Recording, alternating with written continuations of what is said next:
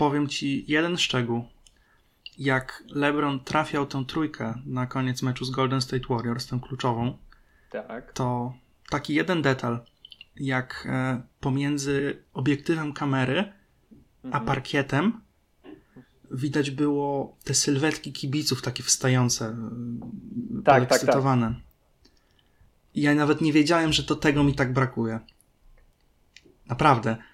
Bo to dość oczywiste tej że o, od dawna nie ma kibiców na halach i słabo się to ogląda, ale ja tak zawsze myślałem, patrzę na to tło, tam jakieś inne rzeczy są, czy mi to aż tak przeszkadza? Chyba nie. I nie zdawałem sobie sprawy, że to nie chodzi o tych kibiców tam z tyłu, tylko tych tu z przodu. O rany, ale to daje klimatu. Ja myślę, że nawet to już nie jest kwestia, gdzie siedzą i tak naprawdę ile ich jest, co, co właśnie sama ich obecność w sytuacji, kiedy mecz sprowadza się do, do wyrównanej końcówki, kiedy faktycznie słychać tych kibiców, nawet jeżeli ich tam jest jakieś 2000, jakieś tam 10% hali, co, co tutaj e, w, w tym sezonie widzieliśmy. Nie wiem, ile było w przypadku Lakers, te, te, też nie było tam zbyt wielu tych kibiców, nie?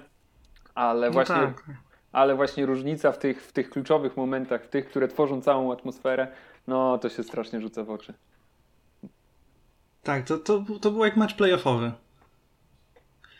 Zwłaszcza, że intensywność tego meczu była taka. Mm, on był mocno defensywny po obu stronach, jednak.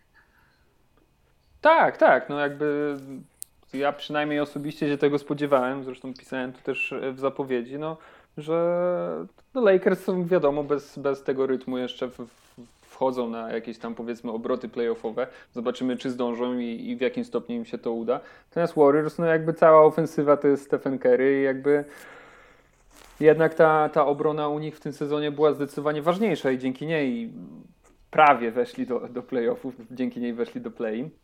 Eee, więc, więc tutaj tak, tutaj spodziewałem się takiej defensywnej gry i, i niezbyt szybkiego tempa. Natomiast nawet spodziewając się tego, nie spodziewałem się tego, jak jakby skuteczna będzie obrona Warriors, szczególnie w pierwszej połowie, gdzie Lakers wyglądali po prostu źle i, e, i ta mhm. defensywa wojowników naprawdę robiła wrażenie. No szkoda, że e, w drugiej połowie no już z jednej strony Golden State nie byli w stanie utrzymać tej, tej intensywności chyba, a z drugiej strony Lakers a, wrzucili troszkę wyższy bieg i, i to wystarczyło. Nie?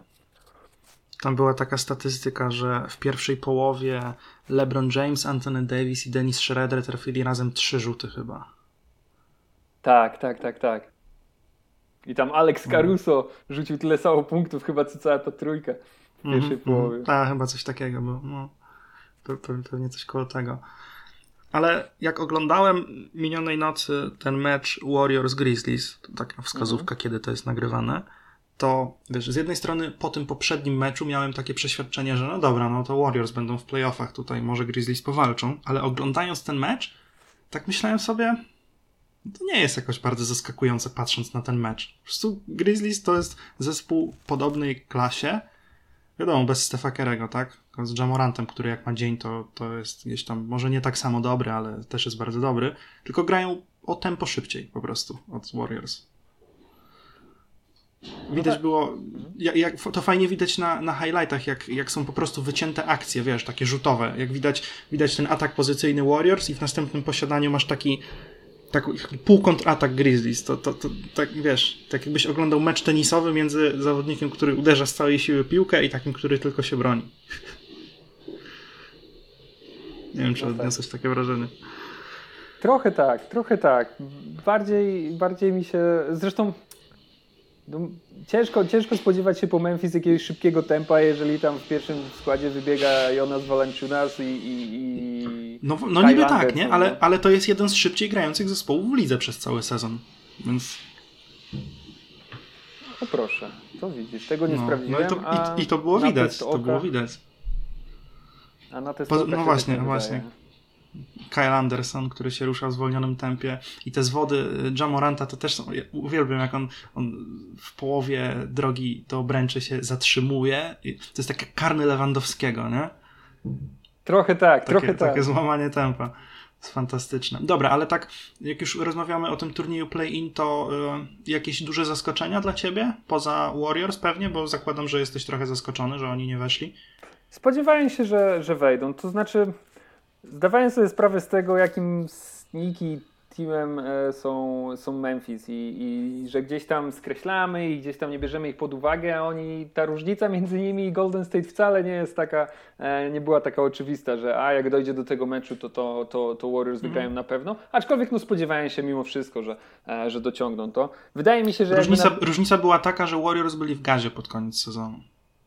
Tak, tak. I to, I to zmieniło gdzieś tam postrzeganie, nie? Natomiast, aczkolwiek wydaje mi się, że gdyby grali powiedzmy pierwszy mecz na przykład z Memphis, a nie, a nie z Los Angeles, to myślę, żeby, żeby awansowali. Gdzieś tam wydaje mi się, że ta porażka z Lakers dużo ich kosztowała i, i, i, dzisiaj troszkę zawiedli. No ale poza tym nie, raczej, raczej bez, bez zaskoczeń. Na, na wschodzie wszystko zgodnie z oczekiwaniami, tak naprawdę Byłbym w szoku, gdyby, gdyby te play-in na wschodzie potoczyło się inaczej. Na zachodzie tylko ci Warriors, ale to też nie jest jakieś takie powiedzmy właśnie duże zaskoczenie. Raczej taka taki punkcik e, zwracający uwagę na to, że troszkę nie doceniamy Memphis Grizzlies. Mhm. No, że tak. Ja trochę, ja trochę nie wierzyłem w, w Wizards. Ja myślałem, że to jest jednak dla Indiany okazja, żeby wejść. No, ale, Trochę ale tak. Russell Westbrook jest świetny. Od kiedy, od kiedy go pochwaliliśmy i powiedzieliśmy, że to jest dobry koszykarz, jest kapitalny. Dokładnie. To nie, nie zapominajmy, czyja zasługa to była. No właśnie, no właśnie. To piersi do orderów muszą być dumnie wystawione. No dobra, ale jesteśmy tu po to, żeby sobie pogadać o playoffach, y, które zaczynają się dzisiaj wieczorem. Tak jest. Więc e, może tak zapytam, bo e, czy widzisz tutaj, albo inaczej, w jakiej parze widzisz największy potencjał na to, żeby niżej rozstawiony zespół przeszedł dalej w pierwszej rundzie? Serio? Do, A, wydaje... nie, a nie, nie, nie widzisz takich sytuacji? Bo ja mam wrażenie, że jest ich wyjątkowo dużo. Ja nie mam wrażenia, że jest ich jakoś wyjątkowo dużo, natomiast jeżeli chodzi o największy potencjał, zadaję to pytanie tak serio z przekąsem, bo wydaje mi się, że no zdecydowanie największy potencjał ma starcie Phoenix z Los Angeles, żeby, żeby niższa drużyna awansowała ponad e, wyżej rozstawioną. No, to jest dobry typ, tak. W sensie spośród tych wszystkich zespołów wydaje mi się, że tutaj jest jakby na, największa szansa na to i to zdecydowanie największa w porównaniu z, z innymi. E, aczkolwiek to jest kilka zespołów niżej rozstawionych, które nie są bez szans, absolutnie, oczywiście. Mhm. No właśnie takie mam wrażenie, bo czy Portland jest bez szans w starciu z Denver? Nie wydaje mi się. Absolutnie. Wydaje mi się nawet, że, że będąc y, na miejscu szóstym mogą być drobnymi faworytami w tym momencie. No, nie wiem, ciężko mi jest stawiać ich w roli faworytów, w końcu jest to Portland, ale, ale na pewno nie są na straconej pozycji i, i to będzie jedna z bardziej chyba wyrównanych serii według mnie. Aczkolwiek patrząc na te rozstawienia, to, to jest. To wydaje mi się, że jest taki fajny podział pomiędzy pewniaczki, które no raczej katastrofa tylko musiałaby zatrzymać, e, jakby e, sprawić porażkę niektórych drużyn, i serie, które będą bardzo wyrównane i w której wynik końcowy może być po obu stronach jakby mm, pozytywny. W sensie no, okazać się, że ka- każda ze stron może wygrać. Dobra, to może odwrotnie. Zacznijmy od tych Mhm. pewniaczków wtedy, bo to może najszybciej da się, da się załatwić. Tak, Kto jest tak. najpewniejszym zwycięzcą swojej serii? E, Filadelfia. No też mi się tak wydaje.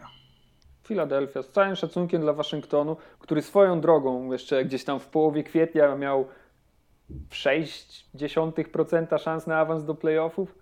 Tak, tak, e, No oni byli nisko faktycznie. Tak, tak spekulowali statystycy, że tam poniżej 1% mieli to w kwietniu jeszcze, a tutaj e, fantastyczna końcówka sezonu no, z dużą niespodzianką. E, super. I argumentem też za to, że turniej play-in jak najbardziej ma sens i, i to naprawdę jest spoko opcja, a nie tylko na ten sezon. Natomiast no, w starciu z Filadelfią no, jakby no, nie ma za bardzo argumentów, nie? Eee, Od czego by tutaj zacząć? Najbardziej oczywiste wydaje się, no, co zrobią z Joelem Embidem, no, ale to jest pytanie, które w kontekście starcia z Filadelfią trzeba zadać każdej drużynie. No i tutaj no, ta trójka centrów, Alex Len, Robin Lopez, Daniel Gafford, to fajnie, nie? Robin Lopez szczególnie sympatyczny człowiek, ale no co oni zrobią przeciwko Embiidowi, który w sezonie regularnym dotował tam średnio 30-15 przeciwko nim na 60% z gry. No, Mhm. nie ma w ogóle odpowiedzi i generalnie przewaga wzrostu, nie? Waszyngton lubi grać trzema obrońcami, lubi grać e, Billem Westbrookiem i Raulem Neto razem na parkiecie. I, tak. I w jaki sposób jakby oni jak to się ma do tego, że, że Philadelphia wyjdzie z Benem Simonsem i na przykład Denim Greenem na obwodzie? to mogą... jest kłopot, to jest kłopot, bo, bo taką mocną bronią Waszyngtonu jest to, że no fakt, oni grywają trzema nominalnymi obwodowymi, ale oni często mają przewagę siły i takiej, wiesz, oni lubią grać tak. do posta i Russell Westbrook tak, tak. I Rui Hachimura, oni często są silniejsi. Zresztą Bradley Bill to też nie jest jakiś tak konus, nie? On też potrafi tam tyłem do kosza gdzieś na dalekim półdystansie pograć. Pewnie. Ale tutaj tego kompletnie nie będzie, bo, bo tak jak mówisz Ben Simmons, bo tak jak mówisz Danny Green, nawet Tobias Harris, który przecież też jest wysokim, silnym gościem, no nawet jeśli nie jest jakimś tam wielkim defensorem. E, jedynym, jedyną chyba odpowiedzią, jaką mogą, na jaką mogą liczyć Wizards, to jest to, że Bradley Bill rzuci 40 punktów, Russell Westbrook rzuci 35 punktów, oni będą grać szybciej, będą grać bardziej za 3, będą mieli więcej posiadań, a, a Joel Embiid zdobywający punkty to jest opcja tyłem do kosza za dwa punkty, która dostarcza punktów wolniej, naturalnie, wiesz.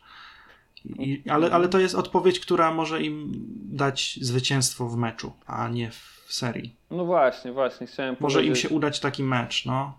Tak, tak.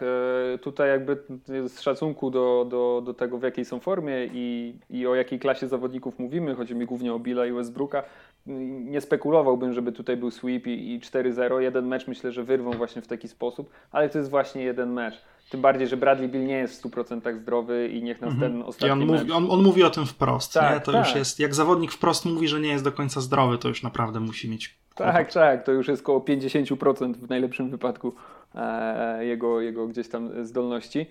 E, co, do, co do tych Wizards grających szybko, teoretycznie to miałoby gdzieś tam sens, bo oni teoretycznie grają w najszybszym tempie w lidze, natomiast to wynika też z tego, że mają no, dosyć słabą tą obronę, chociaż pod koniec sezonu ją poprawili, ale oni zaledwie 9% swoich punktów zdobywają z kontry, więc oni okay, rzucają dużo punktów, przez to to tempo, w jakim grają jest, jest wysokie, ale też bardzo dużo tracą i oni tak wcale szybko właśnie nie biegają.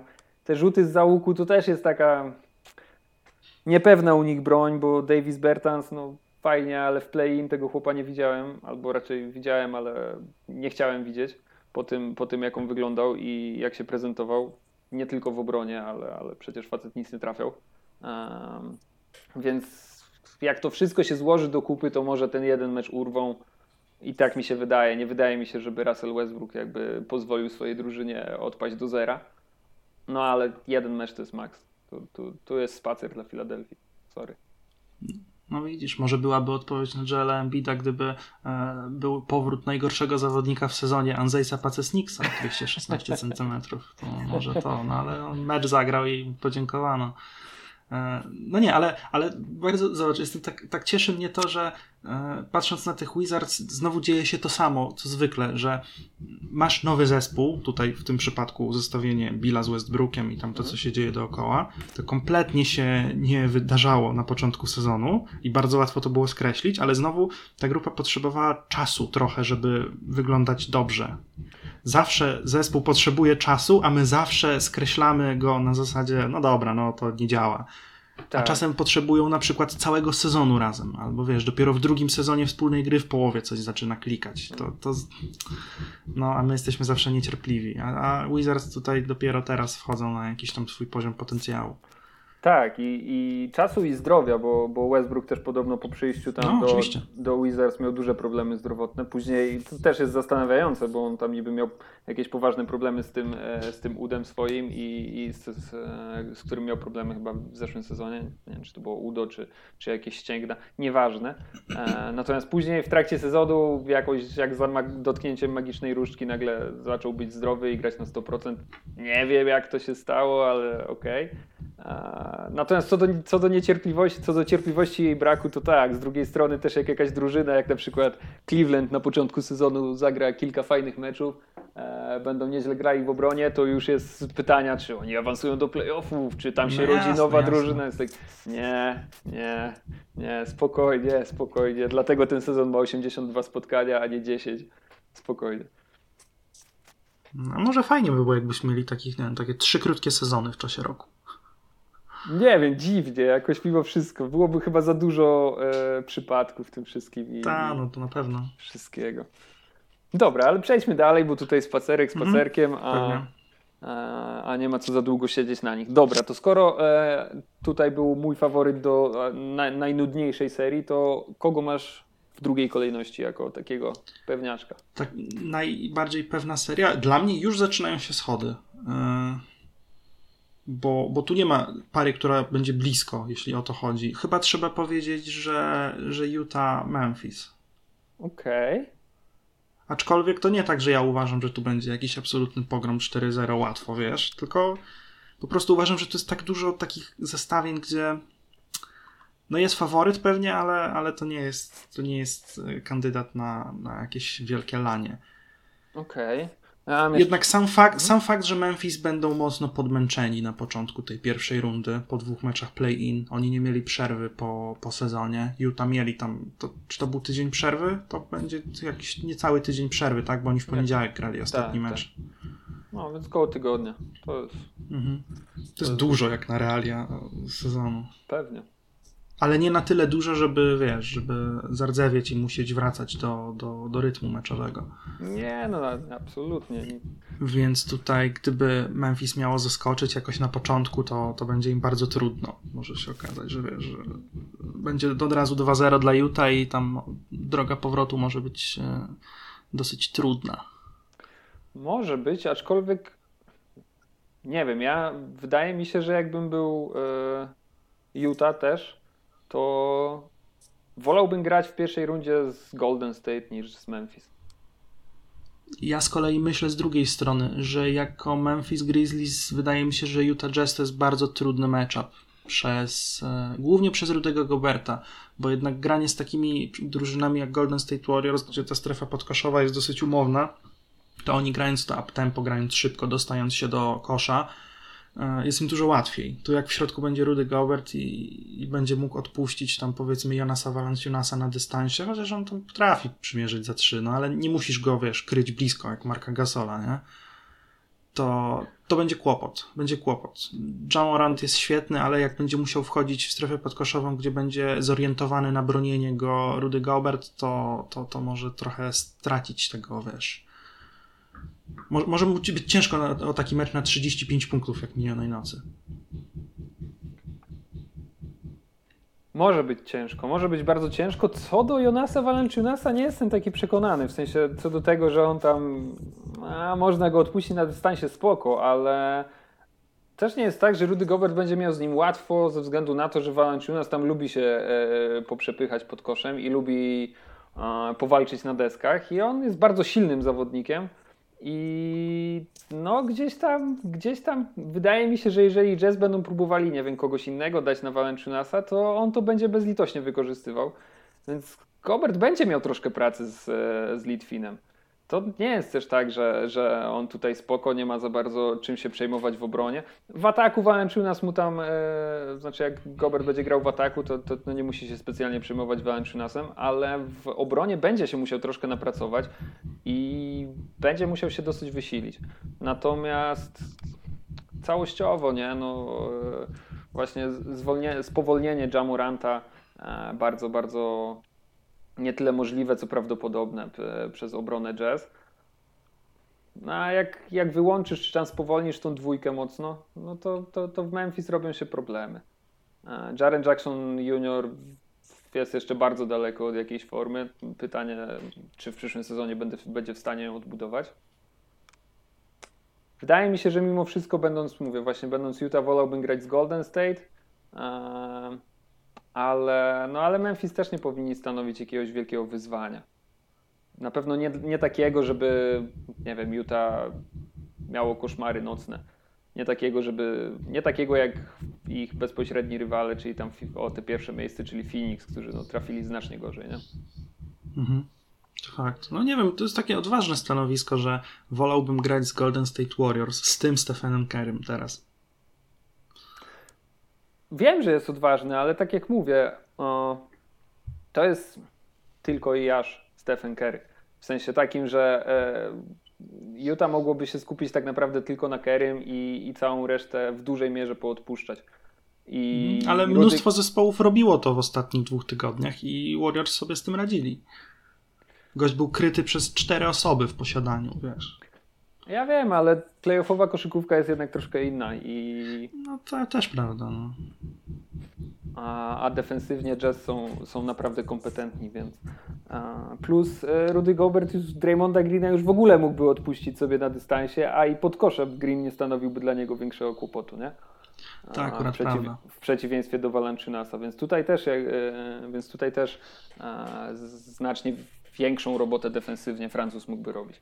Tak wydaje mi się, że wolałbym grać z, z, z Golden State, no ale no to są jakby gdzieś tam dywagacje, tak? Memphis Dużo też będzie zależeć, bardzo jestem ciekaw, jak, jak będą wprowadzać Donowana Michela i w jakiej on formie będzie. To jest też taka mm, część tej serii, która będzie być może ciekawsza niż cały jakby gdzieś tam przebieg i wynik. Bo jeżeli Don, Donovan Mitchell będzie w słabej formie, Donovan Mitchell widać będzie, że nie jest gotowy do, do playoffowej gry, no to, to już praktycznie skreśli szansę Utah. A jeżeli będą spokojnie, powoli wprowadzać tego Michela i, i, i on z meczu na mecz będzie wyglądał lepiej, to też nam dużo powie w kontekście mm, przyszłej serii jazzmenów. Tak czy inaczej, nie widzę tutaj scenariusza, w którym Memphis przechodzą, aczkolwiek myślę, że mogą ukuć tak dwa spotkania. Myślę, że spoko. Może tak być, jak mówisz. Dwa mecze to będzie dużo już, no. Dwa mecze to, to będzie dobry wynik.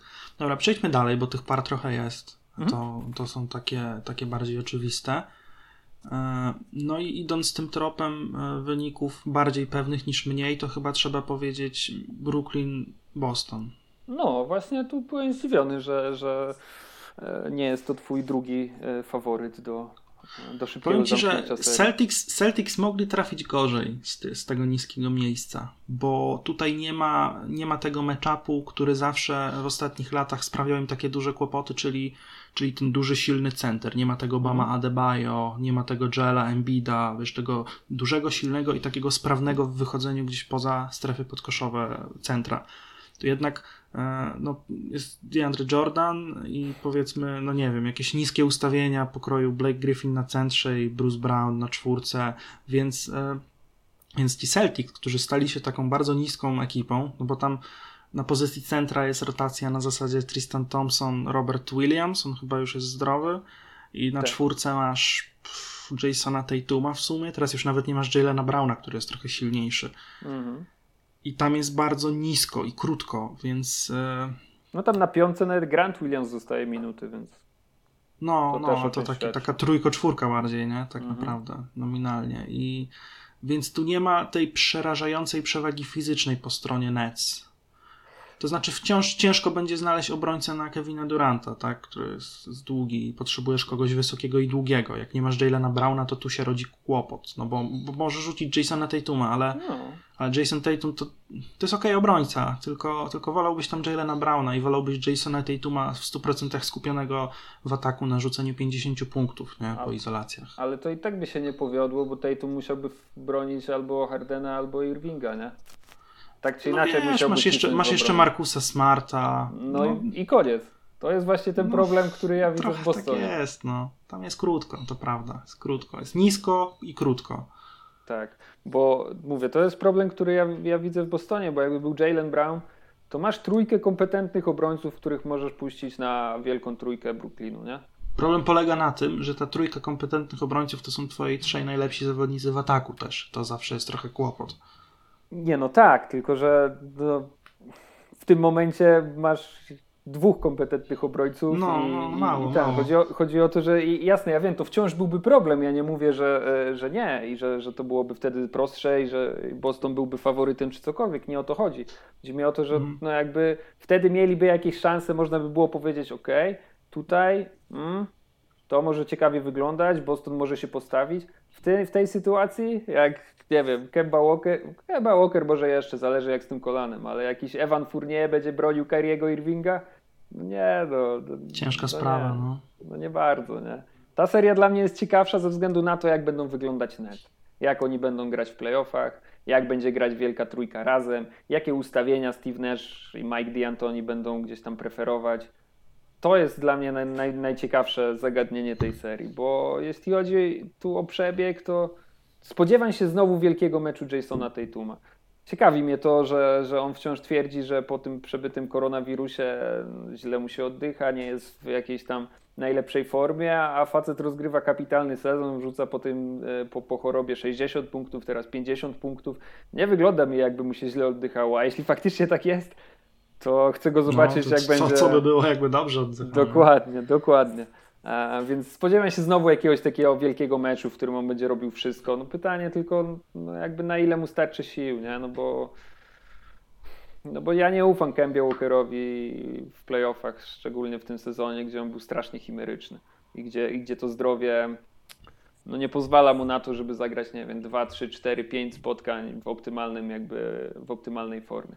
On zagra 2-3 fajne mecze, po czym znowu jest słabszy albo pauzuje, i przed playoffami to, jest, to, to, to, to nie wygląda mi dobrze.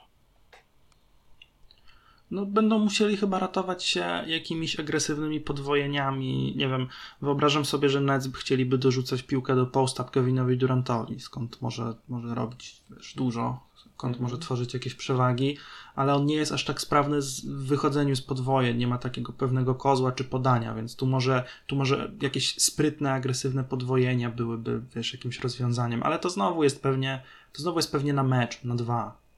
Plus tu znowu jest du duży problem, bo e, szybko może się obrócić przeciwko tobie z taką siłą ognia, jaką mają Nets, nie? Może, może. No to musiałbyś liczyć na to, że Durant nie jest taki, wiesz, nie jest wcale taki, taki wężowy w uciekaniu, jak mogłoby się wydawać mm. po jego wizerunku węża skądinąd. No, nie, nie, ma, nie ma takiego, wiesz, no ciężko mieć pewny, solidny kozioł, jakieś takie podanie, jak się jest tak zbudowanym, ale, ale on tego nie ma. No tu fakt, że Brad Stevens to jest bardzo sprytny, defensywny trener, może może na przestrzeni jednego meczu czy dwóch e, dać jakieś takie usprawnienie defensywne, które pozwoli wyrwać jakiś mecz. No. Tylko, tylko tutaj jest bardzo duża mnogość opcji w ataku znowu Nets. No. Na przykład tak. nie możesz, mam wrażenie, postawić w ogóle strefy przeciwko Nets, no bo zostaniesz nie, rozstrzelany absolutnie. Nie? Nie, nie, nie ma tematu w ogóle.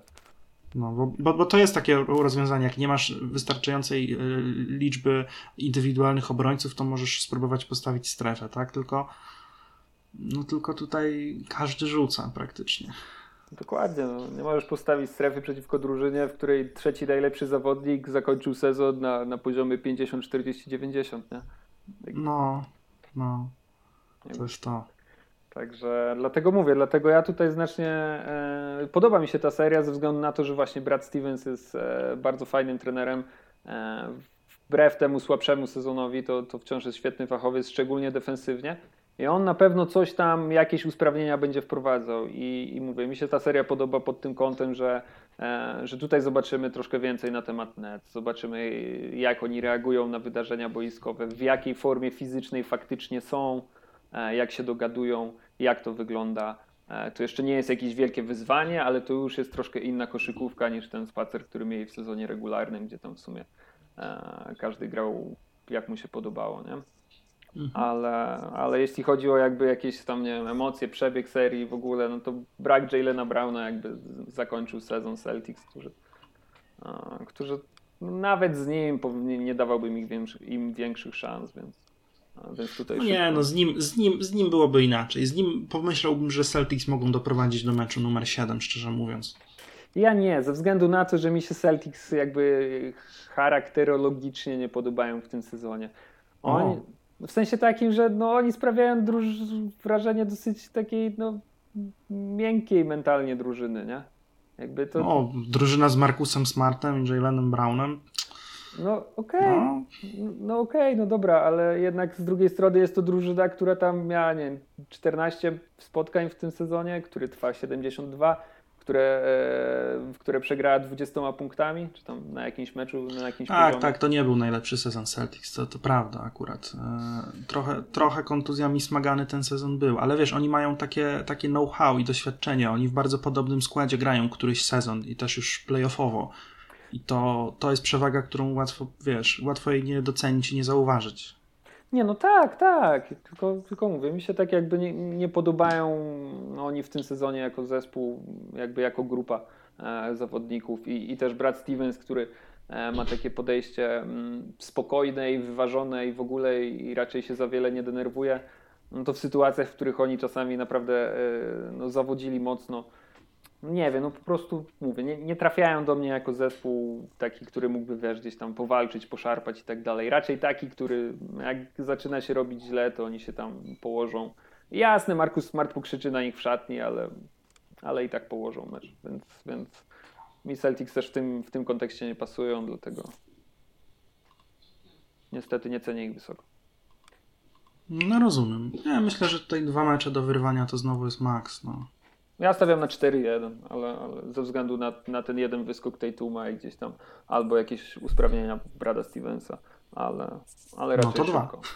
Nie, nie, nie, że w sensie wygrają jeden mecz albo z tego powodu, albo z tego, nie, nie że...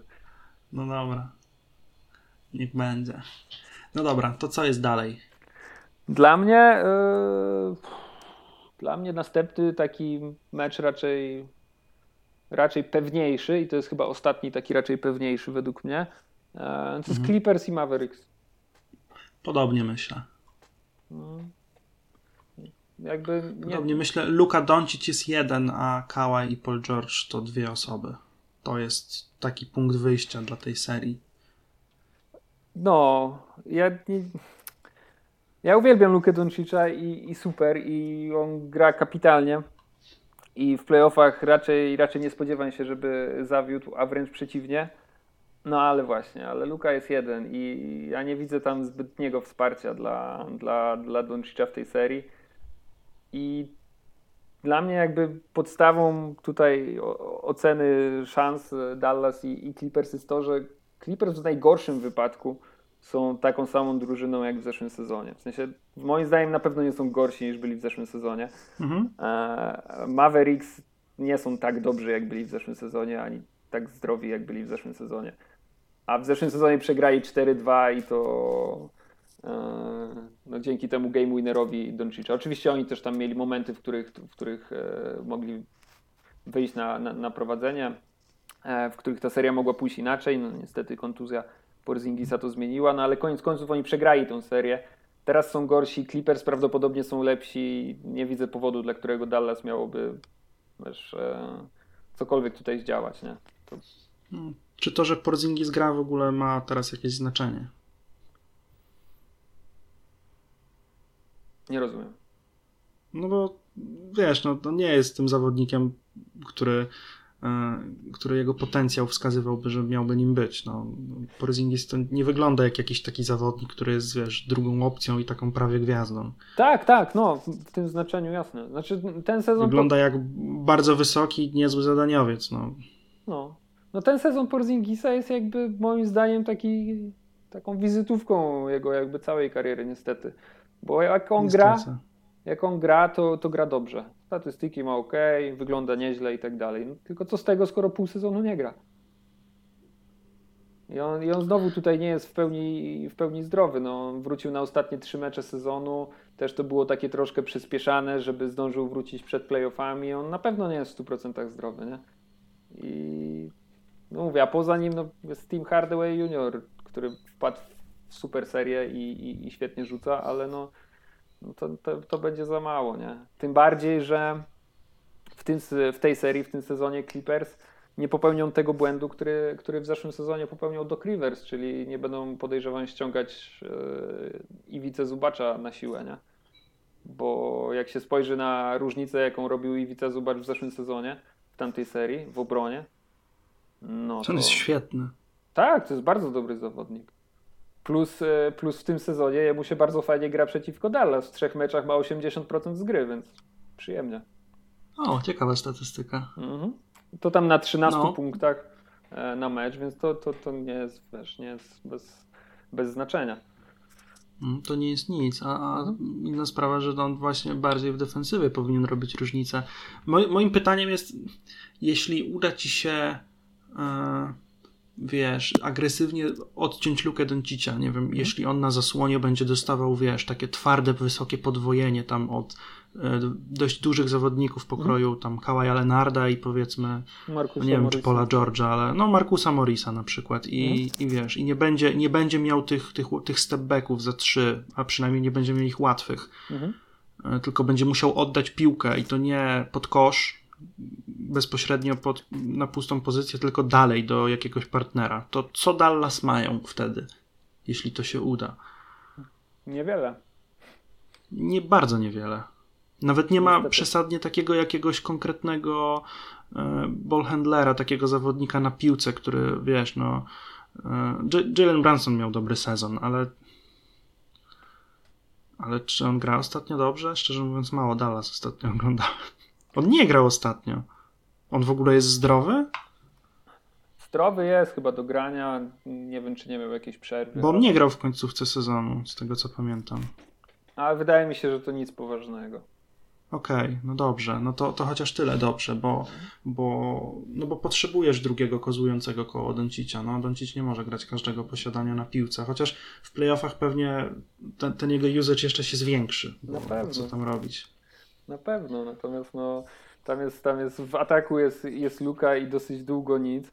Tym bardziej, że no, Dallas może próbować e, gdzieś tam e, cwaniakować e, i, i, i grać te pick and popy luki z, z Porzingisem, zakładając, że Porzingis będzie w jakiejś tam powiedzmy dobrej formie, ale no to jest wciąż bardzo, bardzo łatwe do ogarnięcia ze względu na to, że, że wystarczy przesunąć Zubacza na jakiegoś tam Doriana Finney-Smitha i, Mhm. i koniec. I przesunąć skrzydłowego na Porzingisa i jakby cała ta dwójkowa gra no, przestaje mieć znaczenie, bo Clippers mogą to bez problemu switchować, a, a Porzingis no to może rzucić nad kimś z dystansu, ale nie ufam jego grze tyłem do kosza, szczególnie przeciwko jakimś silnym zawodnikom. Nie? A to jest, to jest tylko problem w ataku, a w obronie no to, to już w ogóle nie ma o czym rozmawiać, zważywszy na to, że najlepszy obrońca e, Dallas, czyli Maxi Kleber jest, jest kontuzjowany i nie wiadomo, czy w ogóle wystąpi w tej serii, a jak wystąpi, to będzie e, mocno jakby osłabiony. Więc, więc no, rzucamy Doriana Finney-Smitha i Josha Richardsona. Richardsona, tak. Tak, tak. I sko- ale na z kolei duet skrzydłowych Clippers, ale, ale Mm. to trochę nisko jest ci obrońcy, nie? to jest, to jest raz, Fizycznie trochę.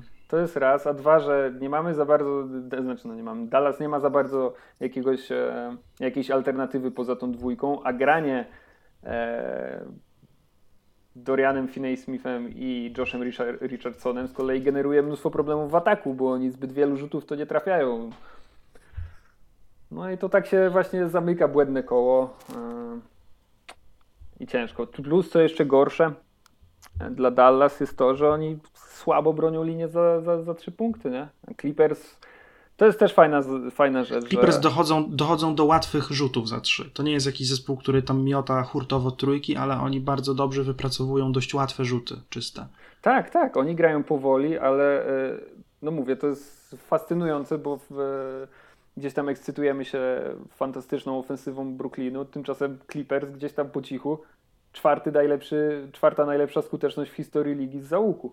To jest 40, prawie 2% nie? za cały sezon. Tam Tak. ośmiu, ośmiu gości z całej rotacji rzuca powyżej 40%. Dwóch jest na granicy tego, więc można powiedzieć, że 10 zawodników rzuca 40% za 3. Oczywiście w playoffach to nie jest do powtórzenia, ale no Dallas, które słabo broni linię z załuku, no to tam proszę cię, co najmniej mecz czy dwa dostaną w papę 10 trójek w pierwszej połowie i no i koniec, nie? Tak, Zauważam po latach, że kluczem do takich skutecznych rzutów z dystansu jest to, żeby mieć zawodnika, który potrafi się skutecznie z piłką w rękach dostać gdzieś w środek pola. No, Tak jak to robi Kawhi Leonard na przykład, który jest duży i tam po jakiejś małej zasłonie nagle pojawia się gdzieś w okolicy pola 3 sekund i, i potem zawsze muszą nastąpić jakieś rotacje i zawsze otwiera się gdzieś jakiś rzut za 3. To, to, to bardzo podobnie, wiesz, jest z Nowym Jorkiem, który, który ma e, Juliusa Randle z piłką bardzo łatwo w środku. Tak. Bardzo podobnie jest z Milwaukee Bucks, którzy potrafią dostarczyć piłkę Janisowi do środka, który potrafi podać. A jak sobie przypomnisz na przykład te wszystkie e, zespoły San Antonio Spurs, tak dobrze rzucające za trzy, gdzie e, Tony Parker po jakichś zasłonach Tima Duncana znajdował się gdzieś tam w w środku, to, to, jest, to jest właśnie to. Mhm. I Clippers to mają. Clippers to mają. Oni mają i Rajona Rondo na piłce, który potrafi się dostać tam, gdzie trzeba. I mają tego Kawaja Lenarda, który potrafi się fajnie pozycję zająć w ataku. Więc no, Pewnie. bardzo ciężki matchup. Pewnie. No ja, ja tutaj mówię, z samego szacunku dla Luki, który na pewno zrobi coś, o czym będziemy mówić w tej serii, e, no to dałbym jedno, jedno spotkanie Dallas, ale poza tym, e, poza tym raczej e, nic więcej.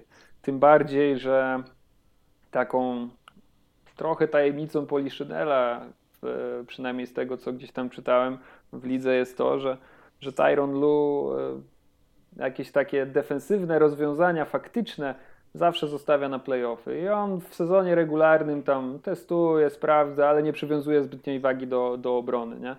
Więc to, że gdzieś tam Dallas, nie wiem, wkleiło tym Clippers na początku sezonu ten mecz z 50-punktową przewagą, e, czy że generalnie Dallas e, Clippers nie mieli za bardzo pomysłu w sezonie regularnym na Lukę Doncicza, nie znaczy, że oni w playoffach e, nie wyjdą lepiej przygotowani. I tutaj bym się spodziewał, że kilku zaskakujących, zaskakujących dla Dallas pomysłów w obronie na to, jak, jak, jak poradzić sobie z Doncicem, co też może ich gdzieś tam wybić z rytmu. Nie? Więc, więc tutaj raczej, raczej spokojne rozwiązanie. Aczkolwiek no, jak masz w swoim składzie kogoś zawodnika tego kalibru co Doncic, no to zawsze jesteś groźny. Mhm. Zgoda. No dobra, to zostały nam cztery pary, trzy pary, trzy pary. Cztery chyba. Cztery. Cztery, nie, tak, oczywiście, że tak. E, więc co? Teraz już takie bardzo wyrównane pojedynki się pojawiają. Tak, teraz już, teraz już są takie 50-50, naprawdę. No i mi się wydaje na przykład, e, że tak jak zawsze podkreślasz to, że ja wierzę w Milwaukee Bucks, tak wydaje mi się, że Miami Heat mogą być nawet faworytami drobnymi tej serii. Nie, przesadzam, nie są faworytami, ale chciałem zaognić trochę dyskusję, że Miami Heat to jest naprawdę dobry matchup na Milwaukee Bucks. No, podejrzewam, że Miami Heat patrząc na to, jakim się ustawiła drabinka, to są przeszczęśliwi z tego, że trafili na Milwaukee. No... Nie no, Miami może grać z każdym tak naprawdę. Nie, no tak, ale chodzi też, wiesz, jakby przewagę psychologiczną i, i, i całą, całą otoczkę, nie? Miami bardzo chętnie wróci do tego, e, do tej serii e, i do tego, Tak, tak, a, a, a to, co zrobili jeszcze przed samymi playoffami, jak po prostu stwierdzili, że no to my gramy bez Butlera w tym meczu. To jest też właśnie. No, jakoś przedostatni dzień sezonu regularnego to był coś takiego. Tak, nie? tak. I to jest też dzika karta, bo Butler nie zagrał w żadnym z trzech spotkań e, przeciwko Milwaukee w tym sezonie. To też sprawia, że ciężko jest jakby powiedzieć, e, e, ciężko jest wyciągać cokolwiek z tych trzech meczów, nie? Skoro, skoro Miami w każdym z nich grało bez Butlera. No wiesz, poza tym oni grali dwa mecze w ogóle w grudniu, z tego co pamiętam, no to, to były trochę inne zespoły wtedy, jeden i drugi. Mhm. Ale sęk w tym, że Miami Heat mają fizycznie mogą się postawić temu, co może zaproponować Janis. Oni wiesz, ta gra, która polega na tym, że, że Janis dostaje się gdzieś tam do pomalowanego i tam dostaje piłkę, może nie być taka prosta, kiedy kiedy obrońcy tacy fizyczni jak Bama Debajo, jak Jimmy Butler, jak Trevor Ariza nawet e, będą, będą bardzo skutecznie zamykać e, to pole 3 sekund, zwłaszcza znając inklinację hit z zeszłego sezonu do gry strefowej. Ja mam wrażenie, że to, co powiedziałeś o, o Tyronie Lu i Los Angeles Clippers, to może się też aplikować w dużej mierze do Miami Heat, którzy zagrali bardzo niepozorny sezon że podobnie jak w zeszłym sezonie, teraz w playoffach zobaczymy trochę tych defensywnych i pewnie ofensywnych też usprawnień. Tak, tak. To, to było w zeszłym sezonie, jak nagle pod koniec sezonu, na przełomie sezonu i playoffów w tej bańce się okazało, że, że hit w ogóle grają strefą i mhm. wow, wielkie odkrycie, nie? Jaki, defen- jaki taktyczny niuans. Tak. tak. Tak, myślę, że myślę, że trener Spelstra coś tutaj przygotował na pewno i, i taka strefa jakaś 1-3-1 chociażby przeciwko Bucks. E, taka strefa, która nie odsłania zbytnio narożników boiska, nie to co grają tam na przykład e, no nie wiem, kto gra takie strefy 2-3, że tam dwóch podkoszowych z tyłu zostawiają jacyś Atlanta Hawks, że masz wtedy bardzo odsłonięte narożniki boiska. No tego nie chcesz, bo Bucks też jest zespołem nieźle rzucającym za 3, wypracowującym sobie te pozycje E, ale no, tutaj jest, jest gra dla Miami, na pewno. Pewnie, bardziej, pewnie problemem będzie zdobywanie punktów, bo musisz opierać się na tym, że, że czy to Duncan Robinson, czy Tyler Hero będą, e, będą w dobrej dyspozycji, będą trafiać swoje rzuty. Bo of ofensywa Bucks jest o tyle solidniejsza, że oni albo systemowo wypracowują czyste pozycje za trzy, albo jest to po prostu Janis, który rzuca z takich pozycji e, bardziej pewnych, podkoszowych. Tak? Tutaj Mhm. jednak e, w hit więcej będzie na pewno rzucenia po koźle, takiego niestabilnego, gdzie, gdzie jest szansa na to, że Tyler Hero trafi 1 na 10, że Duncan Robinson trafi 3 na 8 i, i w takich meczach może być kłopot. To mogą być takie mecze, wiesz, 85 do 91.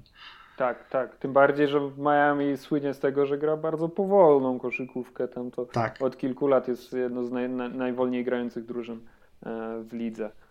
E, I przed, przede wszystkim też Miami może zniwelować e, defensywnie, nawet grając, nie, nie, niekoniecznie korzystając ze strefy, może zniwelować bardzo dużą przewagę Milwaukee, jaką jest Drew Holiday, który bardzo często po prostu dominuje ofensywnie, dominuje siłowo swoich obrońców, nie? Mhm. Bo e, on jest wielki tak naprawdę jak na, jak na tego, jak na jedynkę, e, jak na obrońcę w ogóle, bardzo silny. Więc on jak widzi, że ma jakiś mismatch, to z nich korzysta no jakby bezlitośnie. I, I problem tutaj jest taki, że jasne, jeżeli mu się trafi Tyler Hero, Duncan Robinson, czego Milwaukee na pewno będą szukać, czy, czy Goran Dragic, czy Kendrick Nunn, to Drew Holiday będzie, e, będzie sobie z tego robił dobre, dobre posiadania i, i dużo punktów. Natomiast Miami może e, no ma trójkę obrońców, nie? No, na, które na koniec meczu mogą gdzieś tam zabrać te niektóre rzeczy Milwaukee, bo Bama Debajo na pewno będzie kończył mecze na, na Janisie Antetokounmpo. Jimmy Butler będzie właśnie albo brał na siebie Drew Holiday'a i, i tutaj... Jimmy Butler będzie grał dużo na Drew Holiday'u i w ogóle Mhm. na obwodowych. Powiem ci, że Bucks mają ten taki fajny, fajny ofensywny pomysł, kiedy oni grają nie tyle 4 5-0, co 4-1, ale ten zawodnik pod koszem to nie jest ani Brook Lopez, ani Janis, tylko wiesz, Janis gdzieś tam jest na szczycie na piłce, Brook Lopez jest w rogu, a ten człowiek pod koszem to jest właśnie jakaś jedynka, dwójka i, Mhm. i to sprawia, że z jednej strony masz spacing, a z drugiej strony, wiesz, jak już wchodzisz pod kosz, to okazuje się, że e, tym obrońcą, który tam e, czeka na ciebie z ewentualnym blokiem jest jakiś tam, no nie wiem, jakiś rzucający obrońca przeciwników i masz tutaj łatwe wykończenie jakoś tam po, po jakichś różnych zagrywkach, więc cze- czego mogłoby mi brakować w hit trochę, to jest taki obrońca taka bardziej fizyczna czwórka, wiesz, e, żeby, żeby jednak na Bruku Lopezie rzucić nie centra, bo Bama Adebayo potrzebujesz w środku pod koszem, a jeśli Bama Adebayo będzie bronił Bruka Lopeza, to będzie bardzo wyciągany i, Mhm. i tego nie chcesz, więc chcesz rzucić na Bruka Lopeza kogoś, e, kogoś innego. E, Natomiast jeśli, mo, możesz rzucić, nie wiem, Drew Holiday'a na Bruka Lopeza, tylko, tylko musisz liczyć się z tym, że będą posiadania, kiedy Lopez zamiast stanąć w zerówce stwierdzi, ok, skoro broni mnie Drew Holiday, to dawaj mi piłkę tyłem do kosza i jedziemy. On zdobywa, on bardzo jest skuteczny w grze tyłem do kosza, no. No, kiedyś, kiedyś brakuje mi takiego wypoś... No, tak, niektórzy pamiętają, najstarsi górale. Tak. E, Więc brakuje mi takiej typowej czwórki, żebyś, żebyś mógł zostawić Adebayo pod koszem, ale żebyś miał też fizycznego, dużego obrońcę na Bruka Lopeza, wiesz. Ale to są niuanse. To są niuanse. No, zobaczymy też, bo z drugiej strony mogą, mogą wystawić na niego nie, Trevora Arizę i Andrzej Gudale. Na... Ja nie wiem, czy, czy, czy nie zobaczymy na przykład jakiegoś takiego szalonego ustawienia typu Bam Adebayo i Precious Achua na przykład na, Mm, Nie sądzę. na Bruku Lopezie. No nie zdziwiłbym się jakoś przesadnie. Nie sądzę. Z drugiej Wiesz, no nie przez cały mecz, tak? Nie, no jasne, w jasne, jakichś tam jasne. momentach. Jasne. Z drugiej strony ten, ta, ten matchup Bama Adebayo z Brookiem Lopezem też jest szalenie zastana- za, za, zastanawiający. Ja myślę, że to nie będzie matchup. Ja myślę, że Adebayo będzie krył Janisa przez zdecydowaną większość. Mm, Ja myślę, że nie. W zeszłym sezon, w, zeszły, w zeszłorocznej serii e, głównie Jay Crowder krył, krył Janisa i To dopiero prawda, w późniejszej części przechodził tam Bama Adebayo. Mi się wydaje, że Hit będą chcieli zamykać e, mecze na Janisie Bamem Adebayo, chyba, że nie będzie im szło, chyba, że e, to się nie będzie sprawdzać i trzeba będzie to zaczynać od początku. E, no to no, wtedy, wtedy. Tylko Janis w tym sezonie gra bardziej jak podkoszowy niż w zeszłym sezonie. Tak, tak. W zeszłym sezonie był bardziej rozgrywającym niż centrem, a w tym sezonie te proporcje są trochę inne, więc łatwiej będzie im, mam wrażenie, Adebayo rzucić na Janisa. Mhm.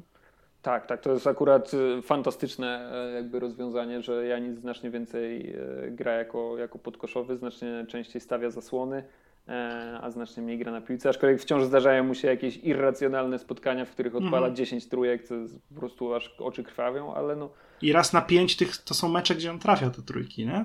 mm, czasem trafia, czasem nie. Ja w ogóle nie ufam tego jego, temu jego rzutowi za trzy. Nie, nie, nie, ciężko mu zaufać. I, I uważam, że w momencie, w którym on rzuca e, po, po koźle trójkę gdzieś tam, e, przeprowadzając piłkę z własnej połowy i zatrzymuje się na linii i rzuca, to jest prezent dany przeciwnej drużynie, bo, Mhm.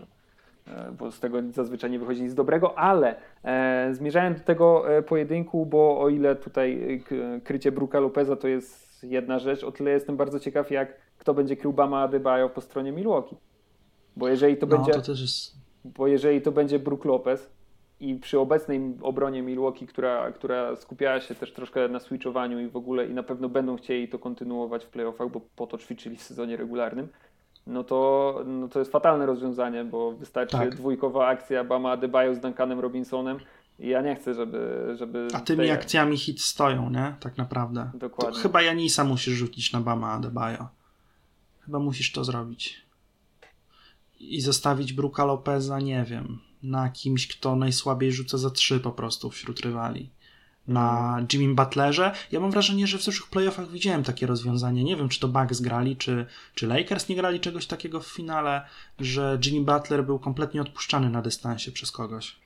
Nie wiem, nie wiem, Że, bo... że był taki matchup w zeszłych, w zeszłych playoffach, że, że center bronił y, Jimmy'ego Butlera i go odpuszczał kompletnie. Prędzej wydaje mi się w finałach, ale nie To jestem chyba pewny, było w czy... finałach. Nie jestem pewny. Bucks mogą zrobić coś takiego. Mogą zostawić Brooka Lopeza na Jimmy Butlerze i, i po prostu zostawić tego Brooka Lopeza niżej. Ja wiem, tylko nie jestem pewny, czy ja chcę czegoś takiego, ze względu na to, że Jimmy Butler nie rzuca w playoff, y, w tym, w sezonie regularnym trójek, ale Jimmy Butler Tam w playoffach, ostatnio, ostatnio pokazał. No. no w playoffach lubi się odpalić za trzy i to jest takie bardzo zdradliwe, bo jak trafisz na jego dobry mecz, to w ten sposób możesz przegrać spotkanie e, takim rozwiązaniem. Więc e, no nie wiem, to może być ryzykowne, aczkolwiek no jest to na pewno jakieś rozwiązanie, nie? E, Ciężko. Zawsze ba- bardzo możesz grać ciężko. bez Brooka Lopeza, no ale ten Brook Lopez jest dosyć cenny. Pewnie. Znaczy, na pewno będą gdzieś tam prędzej czy później szli w tą, w tą piątkę z PJ Tuckerem i tam, nie wiem, Dante Mhm. DiVincenzo, nie? E, podejrzewam, tak. że tak mogą kończyć spotkania, więc, e, więc tu, tu już będzie inaczej. Natomiast w kontekście jeszcze tego i, i tej piątki, w którą będą kończyć, to też jestem ciekaw, jak jakby jak wytrwali oni będą w tym switchowaniu, bo to jest jakby coś, do czego oni dopiero się gdzieś tam zaczęli przyzwyczajać i w ogóle i tak dalej, i tak dalej. I jestem ciekaw, jak zareagują w momencie, w którym w tym meczu playoffowym z tymi Miami, którzy gdzieś tam śnią mi się po nocach, te switchowanie okaże się na przykład, wiesz, nieskuteczne, nie? Czy oni, wiesz, że gdzieś tam stracą, pomylą rotację, stracą 5, 6, 8 punktów z rzędu, Miami wyjdzie na jakieś prowadzenie, i czy Milwaukee, wiesz, nie, nie porzuci nagle tego i kurde, nie no dobra, nie wychodzi nam to, wracamy do tego, co graliśmy kiedyś. Czy będą, wiesz, w stanie e, mim prze, przezwyciężyć ten, e, ten jakiś tam chwilowy kryzys, który na pewno się zdarzy przy, przy nowym systemie defensywnym i będą wytrwali przy nim. Bo jak przerzucą się na, na, na bronienie takie jak w zeszłym sezonie, no to znowuż mogą pogrzebać sobie za darmo jakiś tam jeden czy dwa mecze, nie? Jest ryzyko. Jest ryzyko, ale, ale to całe switchowanie było przygotowanie właśnie na taki matchup jak Miami Heat, na te wszystkie handoffy grane na szczycie przez Bama Adebayo, na tych wychodzących po zasłonach Robinsonów, Tylerów Erro, Hero, niepotrzebne skreślić. Więc e, no Baden-Holzer cały sezon właśnie robił to na matchup z Heat, mam wrażenie.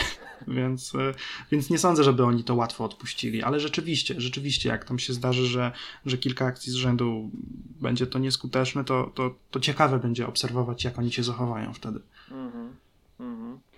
E, No i jeszcze, jeszcze jedną rzecz chciałbym wrócić do tego, co mówiłeś na początku w kontekście usprawnień, bo odnoszę wrażenie, że właśnie Eric Spolstra i sztab Miami jest w tym absolutnie najlepszy w lidze.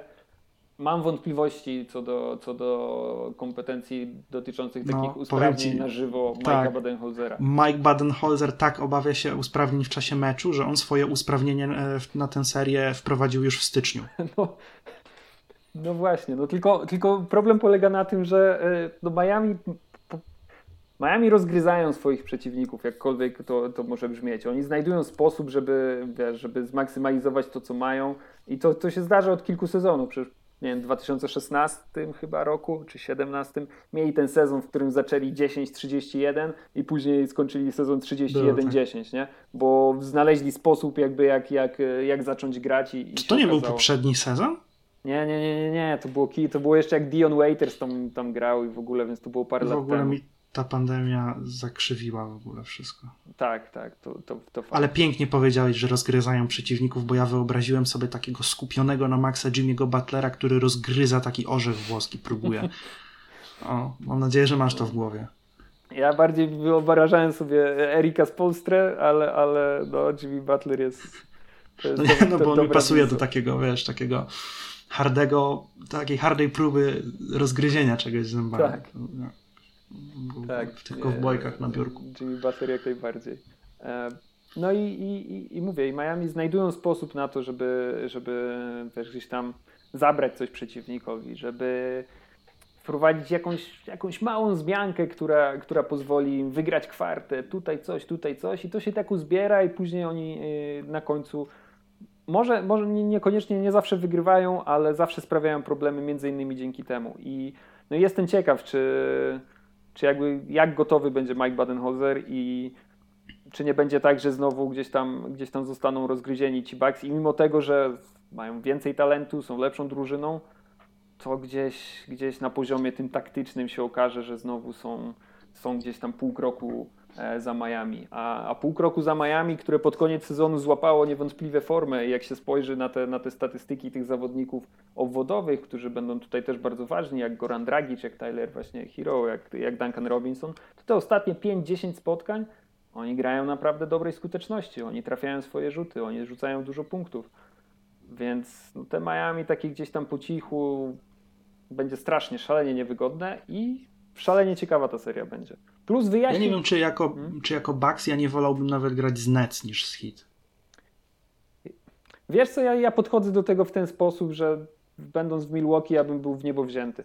Bo to jest szansa do tego, żeby pokazać to, co mówimy przez cały sezon, że zmieniliśmy się, że jesteśmy gotowi na to, żeby powalczyć. Jeżeli chcemy, plus jeżeli chcesz wygrać mistrzostwo, no to musisz, wiesz, przeciwstawić się swoim tam największym rywalom, największym tam, nie wiem, strachom, jakkolwiek to zabrzmi w ogóle, nie? Musisz być gotowy na takie, na takie spotkania. Nie możesz chcieć wygrać mistrzostwa i bać się, że kurde, tylko żeby nie trafił na Miami, nie? Nie. Mm. Musisz myślisz, że ja, myślisz, że Janis ma w pokoju taką tarczę do rzutek ze zdjęciem Jimmy'ego Butlera? Myślę, że nie sądzę. Janis jest chyba zbyt sympatyczny na to, ale myślę, że Jimmy Butler na pewno w takiej sytuacji miałby z całą drużyną Milwaukee. Więc... No, Więc słuszna tak. uwaga. Mój typ to jest 7 meczów na tę serię. Ja mam taki typ, że yy, 4-2 dla Milwaukee, jak będzie siódmy mecz to Miami. Okej. Okay. To jest uczciwy typ chyba. Mm. Jak dojdzie do tego jednego spotkania, to jest Miami. Plus jeszcze, tylko na, na, na sam koniec, e, to jest też bardzo fajna seria ze względu na to, że wyjaśni nam, nam Milwaukee na najbliższy sezon 2. Bo jeżeli oni przegrają po raz kolejny, raz, że zmieni się trener, dwa, że e, ciężko będzie ich traktować jakby gdzieś tam, e, gdzieś tam w roli głównych faworytów po, po kolejnej porażce i po tym, jak, jak ten trzon mają gdzieś tam już zaklepany na kilka lat, to też ciężko będzie wprowadzić jakieś zmiany. Ale z kolei, jeżeli wygrają, to pokażą, że faktycznie się zmienili, że faktycznie to jest e, zespół, z którym należy się liczyć w kontekście walki o mistrzostwo i że są gotowi mentalnie też bo, bo pokonanie... Mhm. A potem w drugiej rundzie 0-4 z Nets. Nie, nie, nie. Jak klepną tutaj Miami, to... to no nie, no zgadzam się. To, to myślę, że mogą być moim faworytem i, i, i w drugiej rundzie też. Nawet z Nets. Zgadzam się. No jak przegrają teraz, to nawet ja przestanę w nich wierzyć. No mówię, to jest, to jest motyw wóz albo przewóz dla Milwaukee. I to, I to nie tylko na ten sezon, ale i na najbliższy rok, dwa spokojnie. Więc... No dobra. Więc super ciekawie. To jeszcze mamy kilka serii, także mhm. musimy tutaj e, podkręcić tempo. Tak. E, nie myślisz, że Portland będzie faworytem w serii z Denver? Nie mówiliśmy jeszcze o tej serii, prawda? Nie, nie, nie. Zahaczyliśmy na początku, ale, e, ale nie. No to jest, kurczę, to też jest seria 51-49 procentowo. Ja bym, ja, ja nie wiem, tak naprawdę, w sensie, oczywiście mam swojego tam faworyta, ale ale nie, nie byłbym w stanie powiedzieć, że no, Denver zdecydowanie tutaj powinni spokojnie klepnąć, albo no, a Portland tam przejadą się po, po Nuggets. Nie, nie, nie. Tutaj, tutaj spodziewajmy się bardzo wyrównanej serii. E, może nie w mhm. kontekście wyników poszczególnych spotkań, ale w kontekście tego, że to się nie zakończy szybko. Tak, ja słyszałem takie, e, taką, taką dobrą tezę, że pytanie, czy przewaga w backcourcie, e, w backcourcie e, Portland jest większa niż przewaga we frontcourcie Denver. Hmm. No. Bo, bo to jest trochę, bo to jest trochę przerażające, że jako Nuggets musisz grać z całym szacunkiem. Facundo Campazzo jakieś 30 minut na mecz, czy tam kto tam jeszcze dalej gra dla nich, jakiś debiutant dla nich gra na rozgrywającym. PJ Dozier? Ostatnio. Nie gra tam? Nie, PJ, PJ Dozier tak, ale jeszcze ktoś tam całkiem nieźle się prezentował ostatnio. Jakiś, no, no nieważne, wiesz, ale grasz z zawodnikami, którzy mm, fizycznie są nie za mocni, którzy e, defensywnie mogą nie stanowić wielkiego wyzwania dla Damiana Lillarda, jeśli, jeśli znajdzie się dla niego jakiś prosty, taktyczny myk na to, jak on ma wychodzić na pozycje rzutowe, nie? Zwłaszcza, że ma obok CJ McColluma, który sprawia, że nie możesz się skupić na jednym. Tak. Trochę nie widzę tutaj, yy, nie widzę defensywy Nuggets w tym. Nie wiem, czy możesz przyhamować Damiana Lillarda kimś. No nie, nie bardzo.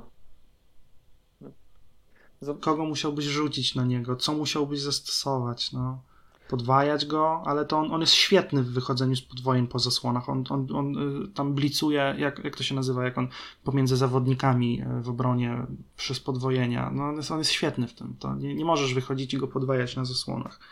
A zmieniać krycie też będzie ci ciężko musiałbyś mieć, e, musiałbyś mieć cały czas Arona Gordona kryjącego tego wysokiego, który stawia zasłony Lillardowi. Musiałbyś jakoś tam tym sprytnie nawigować, żeby, żeby Jokic zostawał pod koszem, a Aaron Gordon biegał za tym podkoszowym, który stawia zasłonę. To jest, to jest bardzo karkołomne. No, kłopoty. Generalnie kłopoty. Może Will Barton wróci. Może on będzie mhm. jakimś rozwiązaniem, które pozwoli zminimalizować ten wpływ e, Damiana Lillarda, ale no ale nie wygląda to No ale to jest Will Barton, come on, jakby. Mhm. Wiesz, to jest tylko Will Barton. Jasne, jasne, że tak. Tym bardziej, że, że Damian Lillard znowuż, mówię, po złapaniu jakiegoś tam dołku, e, dołka mm, pod koniec sezonu znowu wyglądał bardzo dobrze, nie? Mhm. Więc mhm. on też będzie w formie nie trzeba dodawać, że, że w tych kluczowych momentach tego sezonu, no to wiadomo, Dame Time, e, więc, więc tutaj też jak, jak przyjdzie do wyrównanych spotkań, to z jednej strony powie, chciałem powiedzieć, że nie zazdroszczę Denver, ale z drugiej strony Nikola Jokic w końcówkach spotkań wcale nie jest wiele słabszy, więc tak, to też, też jest, bardzo dobre. Dokładnie. Tylko no. widzisz, tutaj patrząc na tę defensywę z drugiej strony, mhm. masz Enesa Cantera, który sprawia, że owszem, Nikola Jokic może y, grać pick and pop, wychodzić wysoko, rozrzucać piłkę ze szczytu, rzucać z dystansu, ale nie masz już takiego łatwego, łatwej gry w post bo co by nie mówić o defensywze Enesa Cantera, on akurat obrońcą w post jest świetnym i bardzo silnym. Tylko czy Enes Kanter tam będzie dużo grał? Wydaje mi się, że Jusuf Nurkic, nie? No tak, on jest już zdrowy. No ale. Tak. No tak, no tak, no tak. Jusuf Nurkic ma wewnętrzną motywację, bo przecież Denver zrezygnowało tak. z niego, więc tutaj też będzie no chciał tak. udowodnić, nie? No. Pytanie, czy Jusuf Nurkic. E, no Jusuf Nurkic też nie wyjdzie za wysoko do Nikoli Jokicia, żeby być skutecznym defensorem. Nie, nie, w post-up sobie poradzi, to, to, to myślę, że raczej spoko, ale jeżeli Jokic będzie trafiał z załuku Jusuf Nurkic będzie musiał wychodzić, no to też jest pograne. Dla mm, defensywy. No to też musisz znaleźć odpowiedź, tak. Mm. To jest takie to jest takie właśnie triki, tym bardziej, że tutaj też e, ciekawie to wygląda jakby bardziej statystycznie, bo, bo Nuggets fatalnie bronią linię za trzy punkty, Blazers prawie połowę swoich rzutów oddają z załuku. To jest e, dobry, e, dobry prognostyk dla, dla Portland, ale z drugiej strony Denver świetnie bronią pick and roll, jeśli, e, jeśli mowa o, co, co mnie bardzo zaskoczyło, bo... Mm, no nie pomyślałbyś, nie? Absolutnie. Nuggets generalnie pozwalają najmniej punktów e, na posiadanie w e, pick and rollach dla rozgrywających, nie?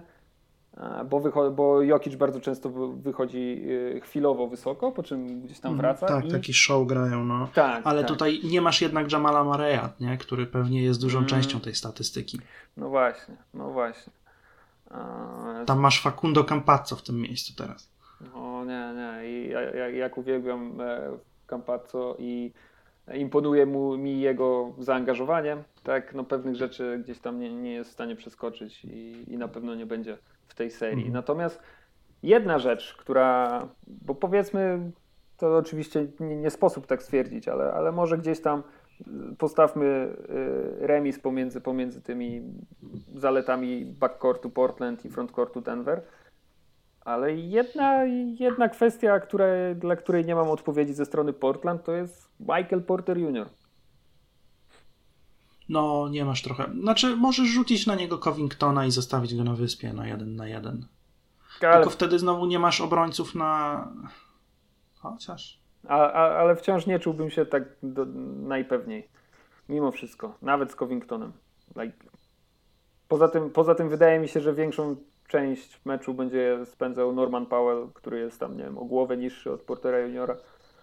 Więc tutaj widzę ogromne kłopoty dla, dla Portland, bo ja się, no, tu, ja się tu spodziewam serii, w której Porter Junior po prostu będzie, tym bardziej, że teraz ma znacznie więcej posiadań i, i, i zielone światło na rzuty i dobrze mu to szło, e, to spodziewam się, wiesz, że po prostu będzie rzucał na, nad swoim obrońcą i, i zdobywał 25 punktów na mecz i, i na to Portland nie znajdzie e, rozwiązania, nie? No pewnie jest takie ryzyko. To znaczy mniej bym się o to martwił, gdyby trenerem nie był Terry Stotts, który defensywnie to trochę e, no nie wiem, no zna się pewnie, jest trenerem w NBA, kurczę, no ale...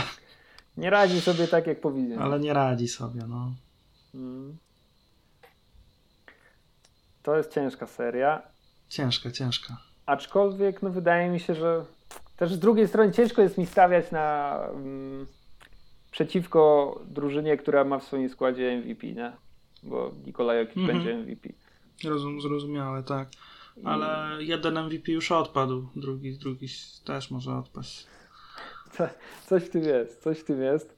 E, natomiast e, natomiast też ta końcówka sezonu w wykonaniu Denver napawa mnie jakby takim optymizmem w, ty, w kontekście tej serii. Bo oni pod koniec rzucali źle, tam Jokic rzucał jakieś, nie wiem, 32% za, za, za 3 punkty. Generalnie większość, większość ich drużyny rzucała słabo, a mimo wszystko, i byli oczywiście pozbawieni Jamala Mareya, a mimo wszystko oni wygrywali większość meczów. W sensie nie jakąś sporą większość, ale mieli bilans powyżej 50% w tych ostatnich 10-12 spotkaniach, nie? Mimo tego osłabienia. No, mimo... nie, gra, nie grając tak już naprawdę o nic. No, no. Także Także to mnie też na, na, nastraja optymizmem ze względu na to, że teoretycznie powinni przegrywać te mecze, nie? No, nie, złapali troszkę niektórzy dołek z formą, szczególnie rzutowo, byli osłabieni w ogóle, ale Den, bo przecież poza Marejem tam jeszcze wypadł właśnie Will Barton i w ogóle, no ale, ale Denver mimo wszystko było w stanie to dociągnąć. Wydaje mi się, że, e, że tutaj też będą, będą w stanie dociągnąć ten tę serię do końca. Tym bardziej, że odnoszę. Ale ostatni mecz w sezonie grali z Blazers i przegrali. No ale Blazers musieli wygrać ten mecz, a, a Denver już niekoniecznie. Plus wydaje mi się, że w Blazers też troszkę już e, wyczerpała się formuła właśnie Terego Stotsa i, i te pogłoski o tym, że prawdopodobnie go zwolnią też, też nie są bezpodstawne. Tak, tak, to trochę tam się już nie trzyma, to fakt. Niemniej mój typ to jest 7 meczów i game winner Damiana Lillarda na koniec. Mój typ to jest też 7 meczów, ale yy, ale Denver. Denver w 7. No dobra, to bardzo ciekawie się nie zgadzamy ze sobą.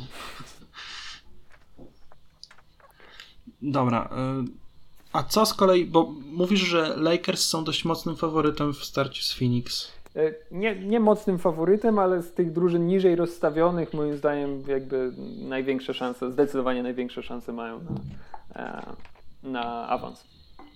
Jestem potwornie ciekawy, bo my nie widzieliśmy w ogóle tych Phoenix w takiej koszykówce o coś.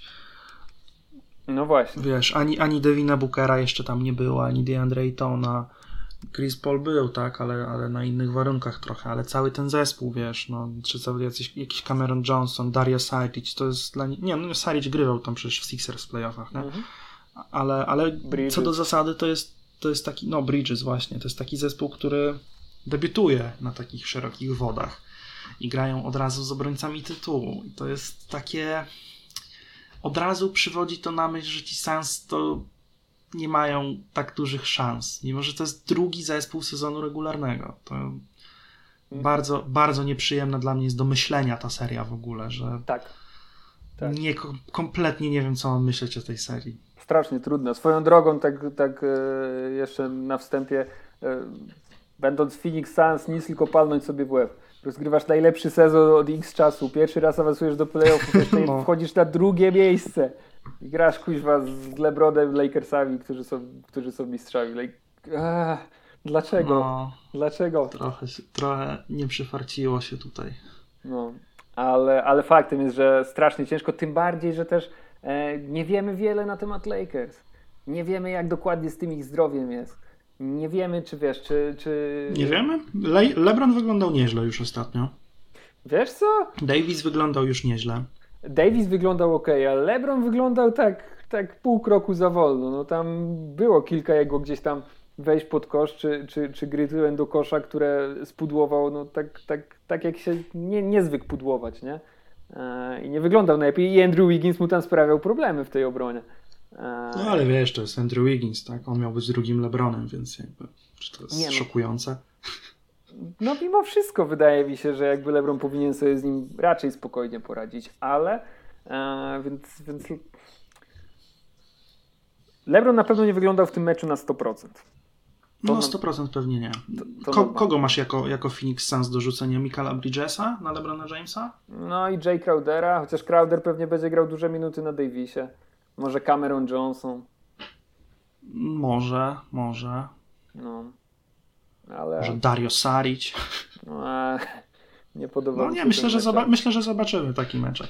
Myślę, że tak, ale myślę, że nie podobałby mi się na miejscu, na miejscu Phoenix. Z drugiej strony e, granie, granie Bridgesem, który bardzo fajnie sobie radzi w obronie w tym sezonie, o, na Lebronie, tam ta przewaga masy, No tutaj trochę fizycznie ciężko będzie znaleźć Dokładnie. obrońcę. To będzie dla, dla Lebrona, który powiedzmy może nie być w 100% e, jakby zdrowy, to będzie wręcz idealna sytuacja, bo on nie będzie musiał jakoś nadmiernie e, dynamicznie tego rozgrywać, tak? Tylko weźmie sobie Bridgesa na plecy, przepchnie go kilka razy i, i z tamtego i już będzie, wiesz, e, w miejscu, w którym albo będzie mógł sobie spokojnie oddać rzut, albo, albo spokojnie odegrać tą piłkę, nie, nie tracąc przy tym nad, nadmiernej ilości sił, nie? Więc ciężko mi jest, ciężko jest będą musieli, będą musieli robić Mhm. to, co robili przez cały sezon, czyli bardzo agresywnie wychodzić do zawodników przychodzących przez zasłony. No, ten DeAndre Ayton, czy właśnie te czwórki, jak Cameron Johnson, czy, czy Darius Saric będą musieli tutaj dużo pracy włożyć, żeby, żeby wychodzącego po zasłonie, tam, czy Lebrona, czy, czy tam Denisa Schroedera, ktokolwiek Mhm. akurat będzie na piłce, żeby, żeby po prostu zamknąć mu drogę i i to jest, to jest jakiś sposób, no, zwłaszcza, że oni to znają, bo oni to cały czas robią. Tylko kiedy przyjdzie do gry jeden na jeden, to nie masz tych matchupów, no. Nie masz plus, no, no co zrobisz z Antonym Davisem? Mhm. To jest też, to, to jest też duży problem, nie? No tak, bo, bo nie wiem, czy DeAndre Ayton. nie? Moim zdaniem nie jest gotowy na to, plus Im, im bliżej kosza, tym, tym, tym oczywiście zwiększają się jego szanse na to, żeby tam uprzykrzyć Davisowi życie. Ale no nie wiem, nie wiem, ciężko, tu bardzo, bardzo ciężko indywidualnie, bo, bo Phoenix Suns to jest zespół, gdzie nie ma takich pojedynczych, wiesz, mhm. ko kozaków kompletnych, no. Ale z drugiej strony, tak naprawdę, kogo chcesz rzucić na Devina Bookera, kiedy on będzie grał sobie akcje, wiesz, indywidualne? KCP. No dobrze, no to jeden. Mhm. Nie, no ja bym się akurat o to bym się nie martwił, no bo ta defensywna, ta e, obwodowa defensywa Lakers, Wesley Matthews, mocno, Caruso, tak, tak. właśnie KCP, Shru- Schroeder, który dobrze gra, może Taylor Horton Tucker dostanie jakieś minuty i, i gdzieś tam e, przynajmniej coś poskubie e, w tej obronie. Tutaj defensywa Lakers mi się, mi się obwodowo podoba i będzie sprawiać problemy. E, jestem też ciekaw, e, jak to się będzie miało do, do Andre Drummonda, który meczu... Suns będą musieli go angażować w dużo pick and roll i zasłon generalnie. Tak, tak. I, I, tu chciałem powiedzieć, że właśnie ten mecz z Warriors pokazał, że tam Andre Drummond fajnie, super, pięknie, ale różnica, kiedy był na boisku, a kiedy go nie było w grze Lakers była widoczna naprawdę gołym okiem i no i, i Warriors też go tam brali na celownik przy tych pick and rollach i Andre sobie z tym absolutnie nie radził. E, i tutaj nie będzie łatwiej, więc ja jestem po prostu ciekaw, czy on będzie grał duże minuty w tej serii w ogóle. Jeśli nie, to czy Lakers będą, wiesz, szybciej zaczynać e, przechodzić na tą piątkę z Davisem e, na centrze, czy Mark Gasol będzie właśnie zawodnikiem, który, który dostanie większe minuty w tej serii, co też nie jest wykluczone. No, ciekawe, ciekawe. Bo Mark Gasol może, może wyciągać tego Ejtona na, spod kosza. Może, ale Ejton też się nieźle czuje dalej od kosza. Więc to, to też nie jest tak, to, to też nie jest tak jak z Andre Drummondem, że, nie, no, że musisz to robić, żeby sobie tam otworzyć wszystko. Nie, no tak, tylko że wtedy, no jakby wiesz, to zostajesz samym Crowderem na, na Antonym Davisie pod, koszu, pod koszem i, i, i żadnej sensownej pomocy, nie? Bo tak, jeszcze możesz mhm. liczyć, że Ejton coś tam przynajmniej postraszy, a, a tak, no to, to, to przy wyciągniętym Maytonie na obwód, no to Davis będzie miał tam raczej plac zabaw. Ale, ale Suns to jest taki matchup no, nieoczywiste tak naprawdę wśród innych zespołów, że oni fizycznie nie powinni dać się stłamsić tym takim wysokim i silnym Lakers. Bo tam mając właśnie, właśnie Crowdera, mając Camerona Johnsona, mając Michaela Bridgesa, oni fizycznie powinni dać radę. Wiadomo, trochę brakuje tego jednego obrońcy na, na Lebrona, no, może G. Crowdera, tak, ale, mhm. ale to nie jest tak, że Lakers mają tutaj tę przewagę wzrostu i atletyzmu taką, taką, taką ogromną, jak mają nad niektórymi zespołami, jak mieli chociażby nad Warriors, co było tak bardzo widoczne. No tak. Więc tu może jest, tu może jest jakaś szansa na to, że, że fizycznie będą w stanie się postawić Phoenix Suns Lakers. Może, tylko że z drugiej strony, jeżeli wypadnie ci DeAndre Ayton powiedzmy na przykład za faule, to kto broni kosza? W sensie, no to jest trochę kłopot wtedy, nie? tak. To jest też jakby y, ten problem, że, e, że przy tak wysokich Lakers też jakby przydałoby się jednak więcej takich, takich zawodników. Plus wydaje mi się, że DeAndre Ayton może być takim e, mm, bardzo ważnym zawodnikiem też, też w ataku, nie? Bo on, Phoenix odgrywa dosyć sporą rolę w tym ataku i... i Wbrew pozorom. Tak, i, i, Chris Paul, i, i Chris Paul tam go e, dobrze karmi tymi piłkami, a tutaj no, trafi no, na rywali, którzy, którzy mogą zabrać to. E, no i, i nie wiem, czy sam ten duet e, obwodowy wtedy wystarczy.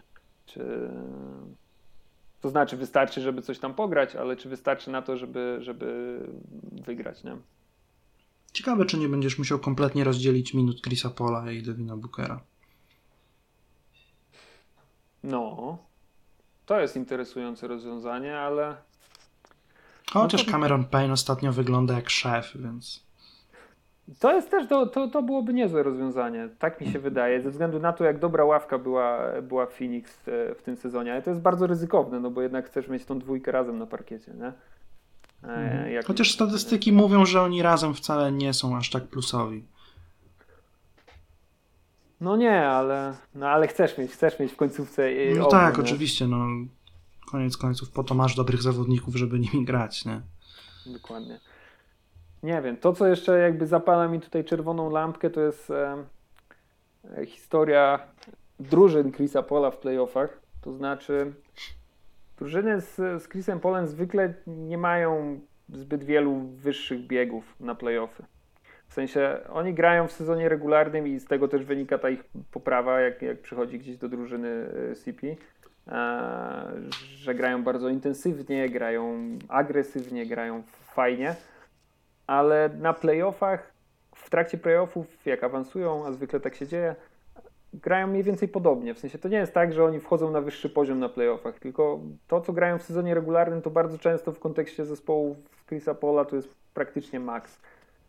I wydaje mi się, że to może też być problemem, że no Suns nie będą mieli jakby jakiegoś e, wyższego biegu, który będą mogli wrzucić, czegoś, co, czym będą mogli jakoś specjalnie zaskoczyć. Natomiast no, Lakers bez wątpienia będą coś takiego mieli. No. Mm. Masz jakiś typ na tę serię? Lakers 7. Okej, okay. ja powiedziałbym Lakers w 6, ale kompletnie bez przekonania. Jak się okaże, że Suns w 7, to nie będę w jakimś gigantycznym szoku, że nie wiesz, no. Tak, tak. Nie dyskredytujmy Phoenix Suns, to jest poważna drużyna. No nie, nie, kompletnie. Dlatego, dlatego nie, mam, nie, mam, nie mam tu twardego typu. No. Myślę, że Lakers hmm. mogą mieć przewagi, ale nie, nie potrafię wskazać tutaj wyniku hmm. kompletnie. Natomiast jeżeli Lakers awansują, to seria z Phoenix, którzy na pewno rzucą im wyzwanie, będzie świetnym materiałem dla przeciwników Lakers w dalszych rundach. No, na pewno. Bo, bo to nie jest tak jak właśnie, nie wiem, gdzieś tam Sixers grający z, z Waszyngtonem, że, że spokojnie sobie przejdą, tylko tutaj na, pewno, na pewno Phoenix będą strasznie walczyć i jeżeli Lakers nie będą, jakby nie są zdrowi w 100%, to to będzie widać w tej serii i e, i, i to też mówię, da duży materiał do popisu ich rywalom w kolejnych rundach. Ale no to już jakby gdzieś tam przyszłość. Tak czy inaczej, straszna seria do typowania, fascynująca seria do oglądania, to na pewno. 100%. No dobra, y, co nam zostało? Czy Nie. została nam tylko seria Nowy Jork Atlanta? Tak, tak. Ja mam typ że to będzie koszykarsko, tak taktycznie koszykarsko, będzie to na, absolutnie najpiękniejsza do oglądania seria. Tak, wiesz. Abstrahując od jakichś popisów indywidualnych, to mhm. będzie to będzie, to będzie najciekawsze case study dla, dla młodych, e, dla młodych e, trenerów uczących się fachu. Hmm. Aczkolwiek mam tu chyba tylko jest jeden względ, względ, przez który mam tu faworyta jakiegokolwiek w tej serii. Tym okay. faworytem są Knicks, okay. ale to dlatego, że, że Hawks nie mają odpowiedzi na Juliusa Randle, nie mają obrońcy na czwórce i, i to widać w statystykach w tym sezonie, że Julius Randle w tych trzech meczach przeciwko Hawks kręcił kapitalne liczby. Tak, no on tam mógłby wyjść chyba z, z trzema zamiast czterema zawodnikami, a i tak by poprowadził Knicks do zwycięstwa. W sensie on absolutnie miażdżył Atlantę w, tych, e, w tym sezonie regularnym. Nie? To bez wątpienia. No. No. To będzie hmm. kłopot dla Atlanty, bo, bo masz tu Johna Collinsa, który jako jedyny warunkami byłby w stanie gdzieś tam y, Juliusowi Randle się postawić, tylko że za tymi warunkami nie idzie defensywny wiesz, warsztat. Mi się wydaje, no John Collins byłby no, fatalnym rozwiązaniem na, na, na Juliusa Randle. Ale oni tak grali w sezonie regularnym. Oni po prostu rzucali Johna Collinsa na Juliusa Randle. No i właśnie to się kończyło tak, jak widzieliśmy, nie? No e... tak, tu coś innego trzeba znaleźć. Tutaj trzeba koniecznie. Wydaje, wydaje się takim cichym faworytem do tego DeAndre Hunter, który fajnie wygląda. On jest trochę niski, on jest trochę, wiesz, Julius Randle to wciąż jest gość, który weźmie cię do posta. Moim typem jest gra, jest obrona strefowa tutaj. Tak, i strefa to jest e, bardzo dobre rozwiązanie, jeżeli nie ma, e, jeżeli tam nie, nie sprawdzi się nikt indywidualnie. To jest fakt. Tym bardziej, że Knicks co prawda dobrze rzucając za łuku, tu nie można powiedzieć, ale właśnie, ale Knicks opierają się na tym, te ich rzuty za łuku pochodzą z tego, że Julius Randle właśnie mm sobie weźmie Dokładnie. kogoś na plecy, przejdzie i świetnie Dostanie podwojenie i, i odda tę piłkę. Tak, i on świetnie nauczył się znajdować innych zawodników. Jeżeli grasz strefą, to trzeba szukać innych troszkę rozwiązań niż to. To ciężko w ogóle wejść tam do środka, mm -hmm. żeby tam zająć pozycję z piłką. To już, to już na tym etapie utrudniasz wtedy Knicks granie. Dokładnie i zobaczymy na ile to będzie skuteczne oczywiście, ale jeżeli się okaże skuteczne, to zaczynam się troszkę obawiać o, o, o Knicks ze względu na to, że co by o nich nie mówić, to ich atak to jest Julius Randle, Julius Randle, Julius Randle i później dopiero ktoś tam. W sensie on jest alfą i omegą tego ataku. Jeżeli ograniczy się tego gościa, to ja nie jestem taki pewny, że, że, że Knicks będą sobie jakoś radzić w ataku, wiesz, dobrze. Mhm. To wtedy, wtedy przy takiej obronie strefowej musisz liczyć na to, że Derrick Rose i Manuel Quickly będą po koźle rzucać tam z pół dystansu albo za trzy, nie? Mhm. A nie, nie... RJ Barrett. A nie jestem właśnie jakoś specjalnie przekonany, tym bardziej, że i dla Barreta, i dla Quickleya to są pierwsze playoffy też, a, a Derrick Rose to też ostatnio miał problemy z, z kostką i nie wiadomo tak naprawdę jak będzie wyglądał. plus no to samo w sobie już nie jest jakby optymalne wyjście. Po prostu obawiam się troszkę o ofensywę Knicks, bo jest moim zdaniem zbyt uzależniona dla, od Juliusa Randle e, i w playoffach to może stanowić problem. Natomiast mhm, to będzie trudne. Czy Hawks będą w stanie właśnie to gdzieś tam uwypuklić, czy, czy, czy nie będą kombinować jakichś dziwnych rzeczy z, z Johnem Collinsem na, na, na, na Juliusie Randle? Nie wiem. Wydaje się, że nie, natomiast nie bez powodu Nate McMillan ma bilans tam 1-13 w playoffach, coś takiego, jeśli chodzi o wygrane serie, więc... Mhm. Ale on też nigdy nie prowadził jakichś świetnych zespołów też, nie?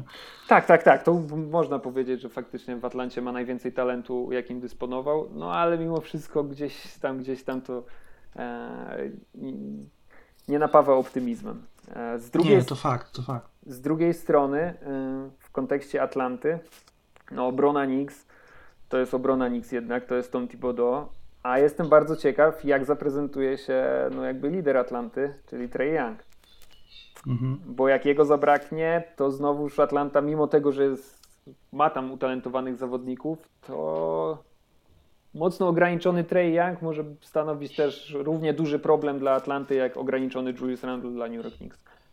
A może być mocno ograniczony. Bo to jest, bo to jest podobny kasus, kiedy, kiedy ta ofensywa bardzo mocno, znaczy bardzo mocno, trochę w mniejszym stopniu opiera się na tych trójkach, które generowane są przez akcje dwójkowe Treyanga z powiedzmy z Clintem Capelą na przykład. Mm, mm ja widzę tu więcej, e, więcej wszechstronności. To znaczy, Hawks w czasie sezonu dużo więcej kombinowali z jakimiś różnymi konfiguracjami tych zasłon, z powiedzmy tam e, Youngiem dostającym nagle gdzieś zasłonę bez piłki i dopiero potem wchodzącym. Tam dużo było takich niuansów na które zakładam, że Thibodeau to przestudiował i będzie szukał jakiejś odpowiedzi. Natomiast jeśli któryś zespół ma przeszkodzić przeciwnikowi w tym, żeby ich zawodnik kozłujący dostał się do środka i stamtąd rozprowadzał piłkę, to szybciej widzę, że wyłączą swoich przeciwników Hawks, bo, bo ta ofensywa Knicks jest trochę prostsza w tym. W mm. dużej mierze przez to, że Julius Randle to nie jest taki, wiesz, no jednak nominalny rozgrywający, który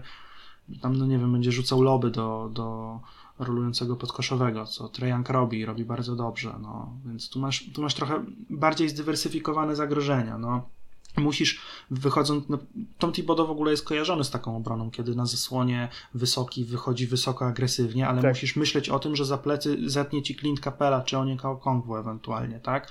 Jeśli tam ktoś jest, schodzi do pomocy, to musisz myśleć o tym, że w rogu masz strzelców pokroju Danilo Galinariego, czy DeAndre Huntera, czy, czy Bogdana Bogdanowicza, tak?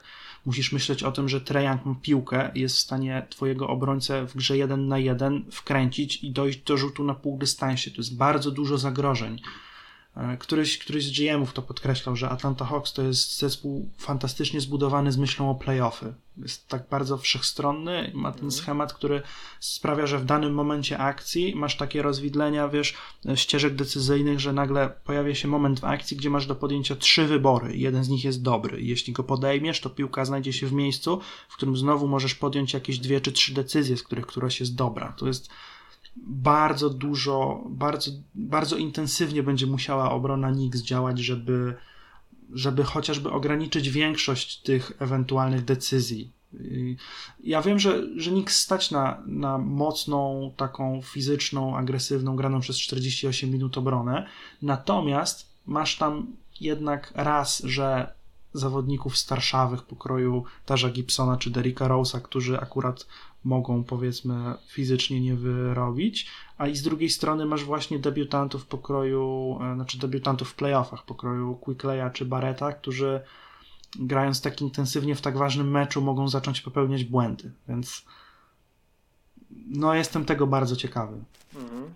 Tym bardziej, tym bardziej jeszcze w kontekście tej dywersyfikacji Atlanty e, no jest ten motyw, że jeżeli Trey Young nie gra, to na jedynce może grać Bogdan Bogdanowicz i jakość tego tak. rozegrania nie nawet jak, Trey, nawet jak Trejan gra, to możesz dać piłkę tak, tak. Bogdanowi Bogdanowiczowi. Tak, i to jest... I e, wciąż musisz bardzo blisko kryć Trejanga i, i, gdzieś tam otwierasz mimochodem tę grę w środku. Mm, to jest ogromna zaleta. I jasne, jasne, Atlanta ofensywnie to jest właśnie świetnie zbudowany zespół do playoffy, gorzej właśnie z tą defensywą, nie?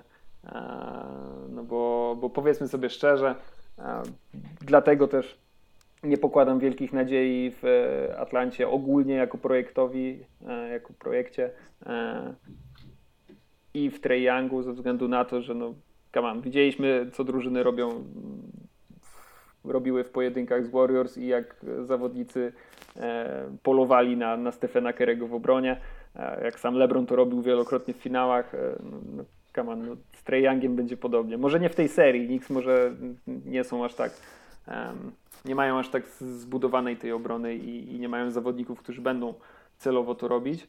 E, na pewno w jakimś stopniu coś takiego się pojawi, ale, ale nie nadmiernie. No ale no, na dalszych etapach no to, e, to będzie jedno wielkie polowanie w obronie na to, gdzie jest, gdzie jest Trey Young i, no. i to będzie problem. Dlatego, dlatego mówię, o ile w ofensywie jak najbardziej są super zbudowani na te playoffy, o tyle w defensywie to jest problem. No ale właśnie no, trafili na Knicks, którzy no fajnie, no defensywnie są właśnie super świetni i, i, i tutaj nie spadną nawet o, o pół poziomu w kontekście do sezonu regularnego.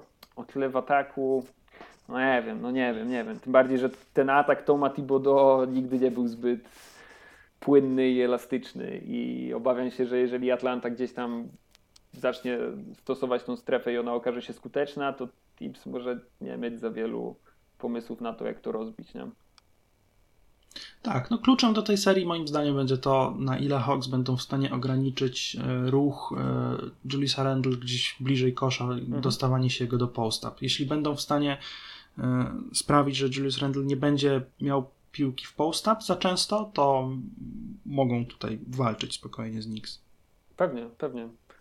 No z drugiej strony też jest ten motyw, że no Julius Randle będzie jest jednym z 15 czy tam 10 najlepszych zawodników tego sezonu i, no jest. I tacy gracze zazwyczaj znajdują sposób na to, jak sobie, jak sobie poradzić. Pytanie, czy, czy, czy Juliusowi Randle się to uda i czy e, trener mu w tym pomoże.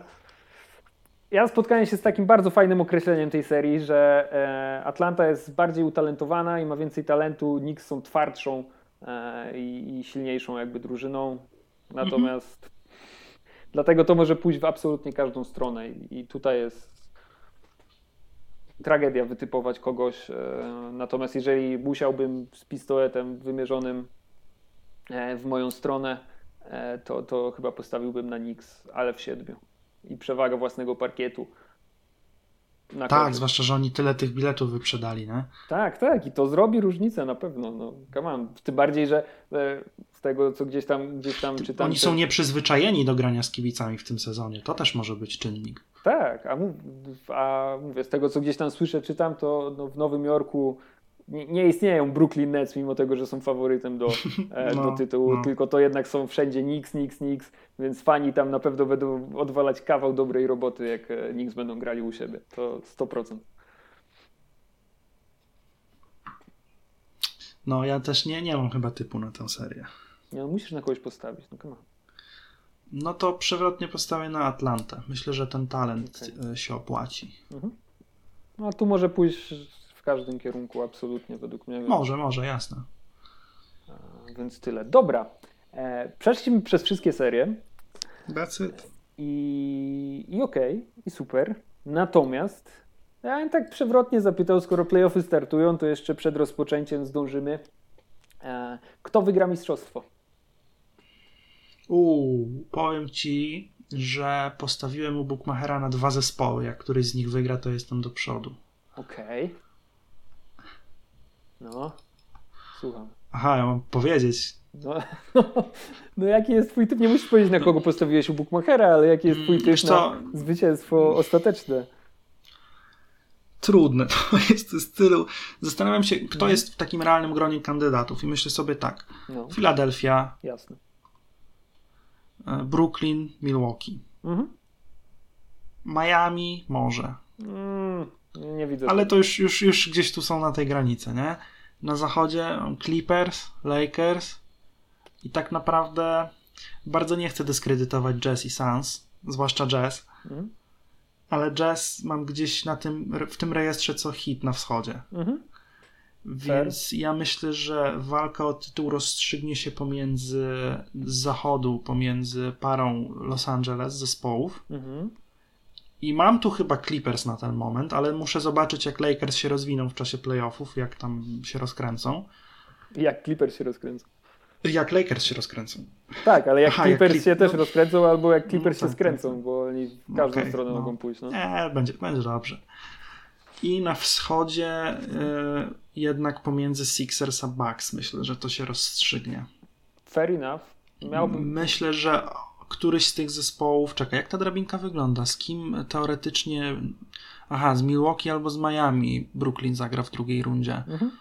No tutaj już ta fizyczność może sprawić jakiś kłopot. No nie wiem, zobaczymy. Stawiałbym na któryś z tych czterech zespołów. Okej, okej. Co E. dosyć jest szerokie grono kandydatów. No jakby nie, nie, niezbyt precyzyjnie odpowiedziałem na to pytanie. No unikasz, unikasz jednoznacznej odpowiedzi. Myślę, że myślę, że na wschodzie będzie mistrz w tym sezonie. Okej, okej, to już zawężyliśmy. E, dobrze. E, wiesz co, ja mam dwóch. E, ze wschodu bym postawił na Sixers, aczkolwiek tak strasznie, tak strasznie nie podoba mi się ogólne zdrowie Joela Embida, że obawiam się, że on w finałach konferencji to już będzie tam na jednej nodze gdzieś, e, niestety.